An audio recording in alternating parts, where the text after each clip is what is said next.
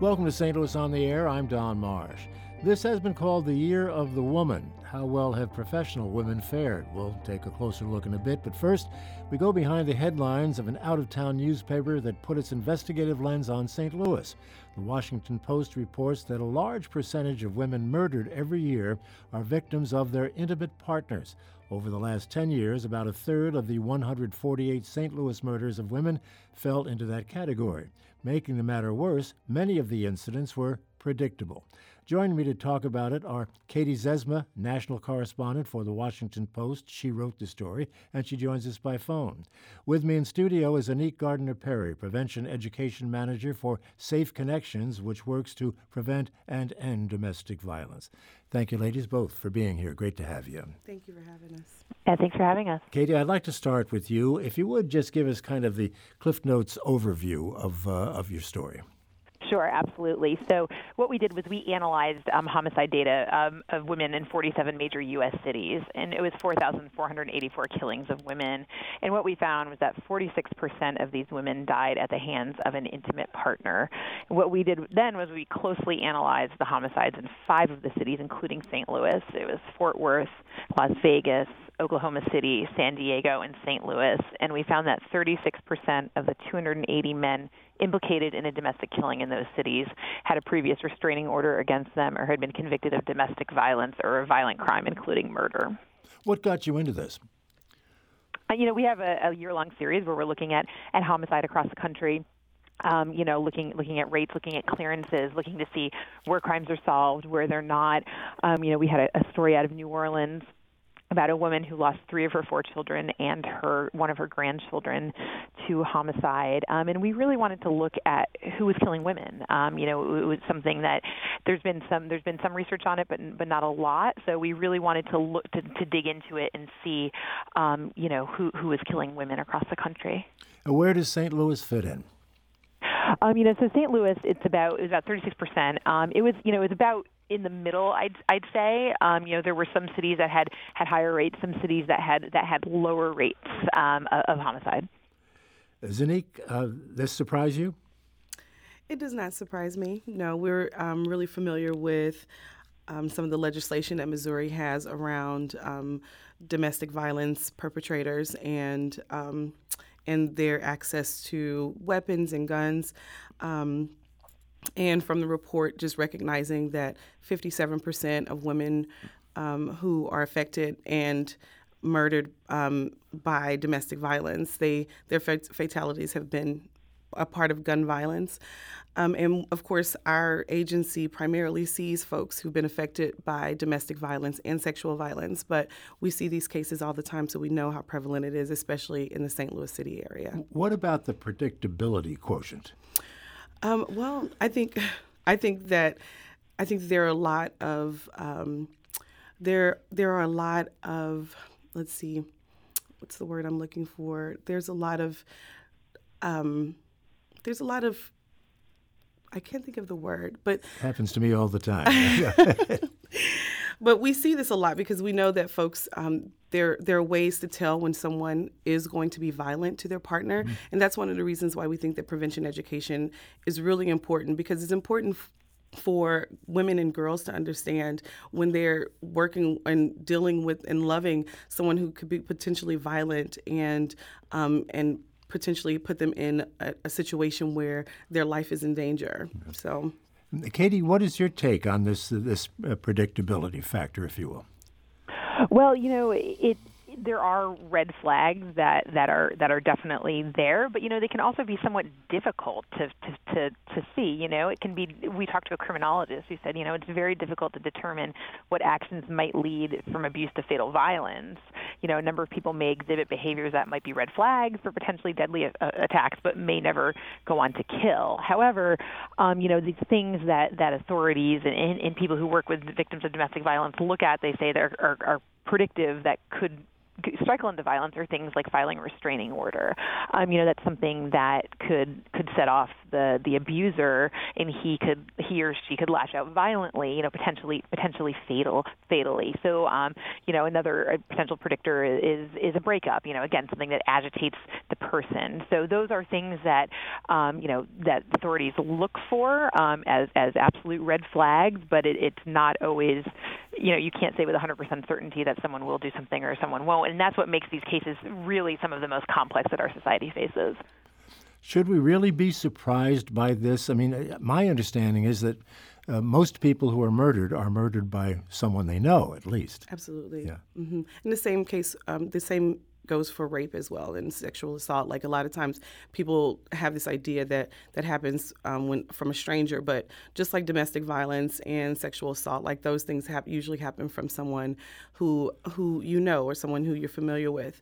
Um, and another thing too, I think that there needs to be um, so we shouldn't look at this as a problem just because of homicide or murder. Like domestic violence is a problem before it becomes fatal, before it becomes something that we are looking at and and thinking that this person could potentially kill kill the victim you know? So domestic violence um, it really ruins a person's life. And so we want them to see beforehand the see the red flags of of um, an unhealthy relationship, something a relationship that could be potentially like abusive and and have you nervous all the time or have you um, feeling like you're you're fearful for your life. Having that anxiety around just the fear that your life could be taken at any moment even if even if the perpetrator will never take your life in real life. Um, i think that's still something to live with on a daily basis. It's a scary what thing. are those warning signs? So we say that you know initially thinking about unhealthy relationships there are cases where um, your partner who is doted on you and who um, has shown you all of this affection and admiration um, eventually starts isolating you from your family and friends and, and saying that they only want to be around you and only you and that you and, and have making up these narratives about the people that you love to separate you from them. So isolation is one of the biggest um, ways that we see um, abuse and, unhealthy relationships happening um, jealousy. Um, and then there's there's you know um, wanting your partner to be dependent on you. So the perpetrator will, act- will actually try to make the victim dependent upon them financially emotionally. It's it's a control issue. Absolutely absolutely. Control is one of the biggest um, ways that you can see um, unhealthy relationships and abusive relationships forming. Um, and then you know you don't a, an abusive partner doesn't just start um, beating on you and using their fists and hands. They initially start with their words and um, and breaking you down slowly um, with disparaging comments about your body or the work that you do or um, your worth or value in life. Um, and then from there, then they may start using physical abuse, um, financial abuse, um, making threats to um, to uh, to your kids or even to your animals. So those are some of the ways that you can see a volatile relationship forming, and um, and those are the those are the ways that we want students when we're working with kids to see how how inevitable it could be that someone will turn violent on you. Katie, I'm sure this all squares with uh, the research that you've been doing. Yeah, absolutely. You know, Zinique said it very, very, very well. Um, you know, it's, it's a huge reason why why people don't report abuse. I should say as well, we say women, but men can men can be and are victims of, of um, domestic Absolutely. violence, domestic, hom- domestic violence, homicide as as well. Um, you know, there there from what we were told, you know, most the quote in our story is, you know, most domestic violence victims are not cooperative. Many of them do not want to prosecute their abuser or see their abuser go to jail or be punished for what they did. And there are n- numbers of reasons for that. Um, you know, as Zinique said, it could be that the person is a source of financial support. It could be that they're afraid of losing their children, which is one of the women in our story. Um, you know, they, they love the person, and that Absolutely. is an extremely powerful thing, you know? So there's just, you know, there's just so many reasons why women don't, they think things might get get better. They have faith in their relationship, you know. So there's so many reasons why women don't don't report and don't want to go forward in prosecution. And what we're seeing now, um, you know, on the, the on the, the law enforcement side is that a number of um, you know agencies around the country are now starting to intervene much earlier in these relationships. You know, basically saying to the woman, "You he he could kill you. There's a very good chance he could kill you," and getting that across to her because most women underrate the underestimate the amount of danger that they're in. So having that done, and another thing that they're doing now is looking after these homicides happen you know, kind of sitting around and saying, where did the system go wrong? Where can we try to intervene a little bit earlier? Where can we do better? And trying trying to do that. You know, essentially trying. Another thing that they're doing is going forward with prosecutions. If a woman says, "I don't want to prosecute," the prosecutor will say, "I understand that, but we're going to go forward with this prosecution regardless." Um, you know, using medical evidence and using witness statements and that sort of thing. Because even if you don't want to prosecute your boyfriend, we think he is a potential danger to you and society. Yeah.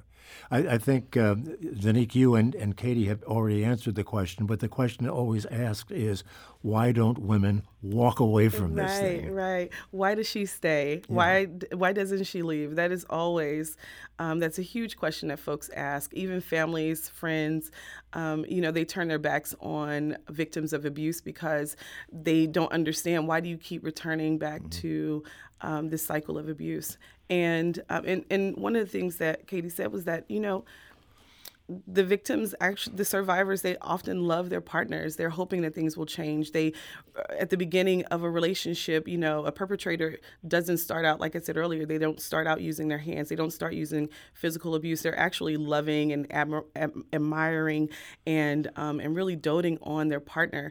And um, and victims of domestic violence they often want to return back to that that time when they've had those really sweet moments and they remember those moments and and usually perpetrators are manipulative and they know how to um, they know how to um, have their their partners believe that they will that they're going through a hard time this isn't something that they're going to be doing consistently and they will return to that great person they were at the beginning of the relationship. Don't they often say, I'm sorry, I'm sorry, Absolutely. this won't happen again? Absolutely and it does happen again. it does. It does happen more often than not. Mm-hmm. I'm going to well, take. The other thing I should say too is that um, it's very hard for a woman to leave. She has to look shelter options. She might have to quit her job. It's not an easy thing to do at all. Absolutely.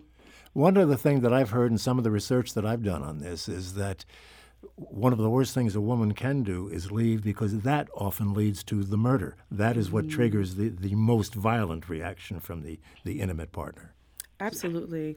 I think Katie could speak to this because it, she talks a lot about this in um, in the article here about um, you know most of the victims had had obtained restraining orders, um, had said that they were leaving, served divorce papers, and then that's when the perpetrator showed up um, and and actually murdered the victim of domestic violence. Yeah, I want to get into that, but I have to take a break. So, uh, mm-hmm. Katie, stand by. We'll come back to that subject when we return. Mm-hmm. This is St. Louis on the Air on St. Louis Public Radio 90.7 KWMU.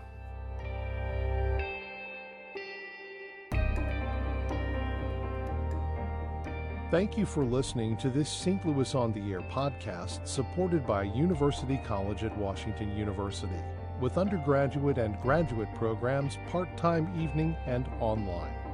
University College at Washington University offering world class education within reach.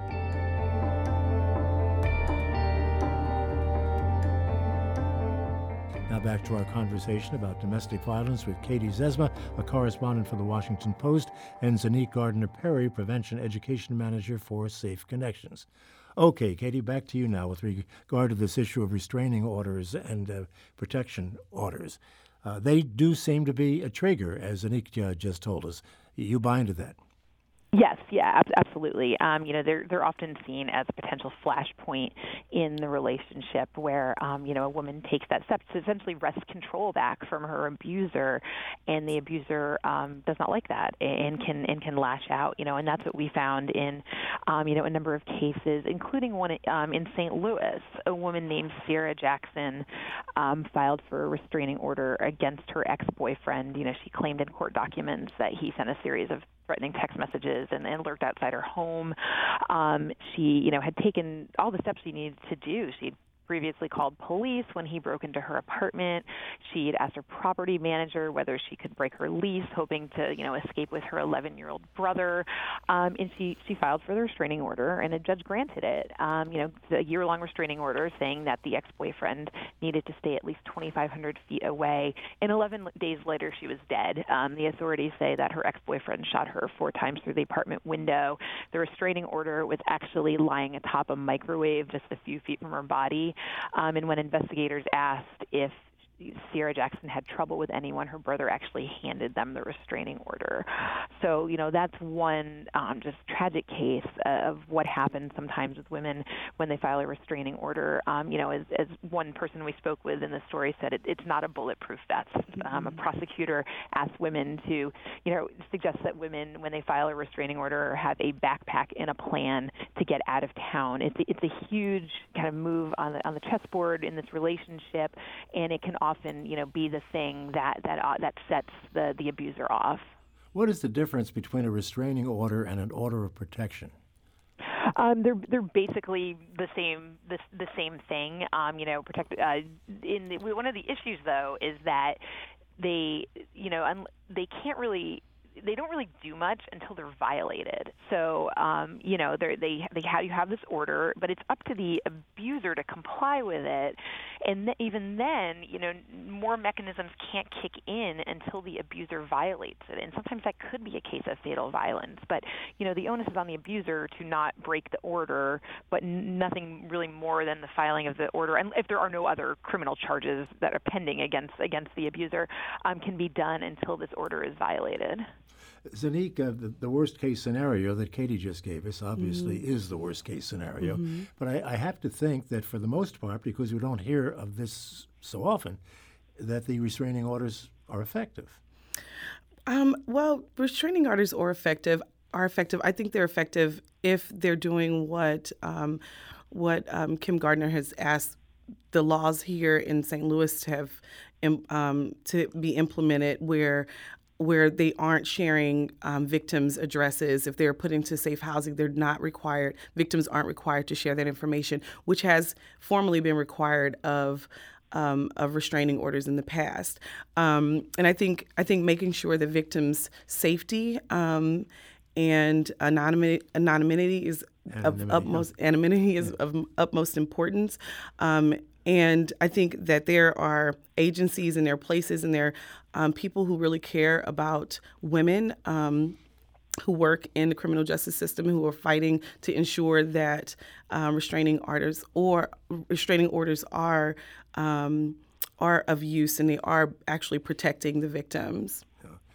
Katie, what was the biggest surprise you had in doing research on this?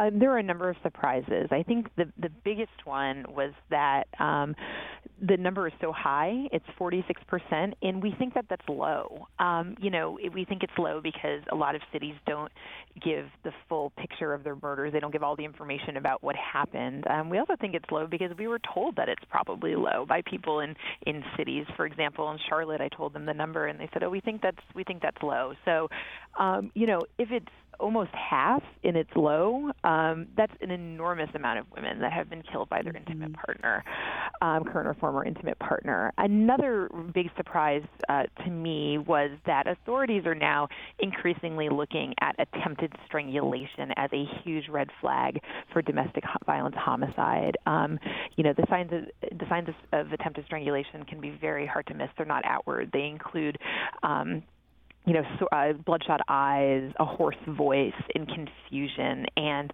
you know, uh, people who work with victims of domestic violence and authorities now say that, you know, men who attempt to strangle women are extremely violent, and that a, a, a woman who is you know, stra- attempted who who's who is an intimate partner attempts to strangle her is at a much much higher risk mm-hmm. of being killed by by that intimate partner because it is such a violent act. Zanique, you're reacting here as if none of this is coming as a surprise to you. No, not at all. When you work in domestic violence, we've long known that strangulation is um, a huge indicator that a partner is potentially violent and um, and the relationship can be be fatal. Um, like when we talk about strangulation, it's a it's it's a form of control. It exhibits control. It's it's um, it's a it's um, it's violence with passion. So usually usually the perpetrator really feels really passionate about this person but he also wants to control them and he has or he has felt like he's lost control usually. And in those cases it's usually um, a great indicator that this person could be fatally violent Right. Mm-hmm. You know, and to that end, I should add that another thing we found in our analysis is that many of these murders are extremely close and extremely violent. Um, about half of women were killed by a gun, a quarter were stabbed, um, about 18% were killed with, you know, kind of no weapon at all, kind of blunt force trauma, and 6% of the women were strangled, which is a huge amount because less than 1% of all other murders occur by strangulation. Do we have any idea why why this uh, strangulation or the choking is, is, is such a big part of this? You, I may have indicated earlier, uh, Zanique, that you think it's a form of control. Mm-hmm. It's control. It's it's passion. It's it's um, again like Katie was was saying like you know it's they're really close encounters when these when these murders happen and um, and that is you know when when a perpetrator is angry um, at their partner, like you know, grabbing and and trying to control that partner in that moment, um, and losing control. I think a lot of times. Um, perpetrators are losing control as they're and that's why sometimes stra- strangulation you know we're able to see victims post strangulation because the perpetrator realizes that he's hurting his partner he doesn't want to kill her but he also realizes that he's controlling her that control that he felt like he's lost um, he's regaining in that moment. Katie, I don't know if this came from your story or from some of the other reading I've been doing about this, but uh, and, and you alluded to it earlier, and that is the the issue of uh, lethality assessments. That that is something that uh, is really coming into vogue now, perhaps and probably long overdue. Yes. What are they? So what, so what a lethality assessment is is if someone calls um, 911 or goes to a domestic violence shelter, we'll use the, the calling the police example.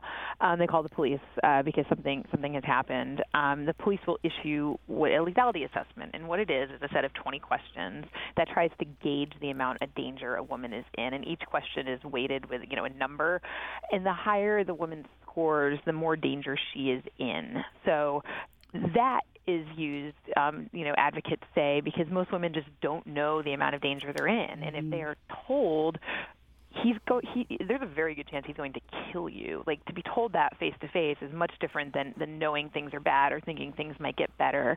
So what they do after the lethality assessment is they you know see how where the where the person scores and then often uh, police departments will connect victims with services at the scene. They won't they won't wait. They will connect the victim with services and then once the victim goes into services there's another assessment that is done to see how much danger she's in. But it's really kind of to say to the woman, this is the amount of danger you're in, and these are the steps that, that you need to, to take to get safe. Are we doing that here, Zanique? We are. We actually had a um, we actually had a survivor tell her story at one of our events in recent years, and she was saying that um, whether this police officer used the lethality se- assessment or not at the time, because this happened a few years ago, um, this police officer knew based off how many times um, this victim had called the police department and they arrived at, at, this particular home. And what the police officer witnessed when he entered the home he was the one to tell her i think that you need to um, to get some services and and look and see if you can um, find resources to understand um, how dire um, the situation is that you're in. And he referred her to Safe, Connections, and she eventually got help um, at our agency. But yes, I think that the lethality assess- assessment is very helpful. And I do think that. Um, St. Louis is coming into a, a, time and a place when they are doing that more. Uh, but I will say the police officers are, you know, they they have a lot on their plate as well, and we recognize that, you know, sometimes there isn't the capacity, um, but but we also looking there. There are also ways that. Um, that their peer folks who would accompany police officers, and those are models that have been used in certain areas across the country as well. And I think that sometimes that could be helpful um, when police officers aren't able to actually do that because of capacity. Katie, in many ways, the domestic violence call is uh, among the worst that the police can respond to. Oftentimes, uh, I've been told over the years, the, the quarreling, fighting couple will turn on the officer. Y- yes, you know, police police do see these as as very as very dangerous calls. Um, you know, because there mm-hmm. there's you know, especially there has been um, if, if, there's been abuse, um, if there may be a weapon, um, you know, it, it's something that that is is very is very very dangerous to them. You know, I've also been told that and sometimes they can they can be frustrating because they know that something is happening and you know and in like those cases you know the woman says we're okay. It's actually it's fine. You know it can be frustrating as well when when they know something's happening and they they want to get help but you know it's the woman necessarily doesn't want it. And i think that's why now you're seeing more things like the lethality assessment. You're seeing more things like um, these what they're called evidence based prosecutions where uh, these cases are being prosecuted with or without cooperation. But um, you know that is one thing uh, for for police officers is is that there is fear that these calls could escalate into violence. Mm-hmm. We have an email from a listener here. Says that uh, she was abused. The police would not press charges against the abuser, and in fact had them call her to pick him up for, ja- pick him up from jail. I wonder if that happens very often. I think oh. it does. I think I think that those. I mean, there there are police departments, police officers who really take these um, these these situations really seriously. And there are some who feel inundated by the work and um, and very stressed out. I know you were saying earlier, Don, that you know when you did this work um, with police officers, there you found um, that some of them were um, complacent when it came to this and and showed a lot of apathy. But I think that there are folks who are, who do go out into the field and they really care about what's happening with victims. More so today than ten years ago. Absolutely. No our time is winding down, but uh, and I'll come back to you, uh, on this, and, and also Katie. What should a woman do who is being abused? What is your best advice to that uh, that victim? Absolutely. So, like Katie said earlier, um, restraining orders and orders of protection are helpful and they're important. Um, but again, like when you when you get those documents, it is important to also do some safety planning. Um, and uh, we have a 24-hour crisis helpline um, that folks can call, and um, and you can call across the region and get support around that. And that number is 314 531 2003. We'll put it on our website. Yes, and it's 24 hours.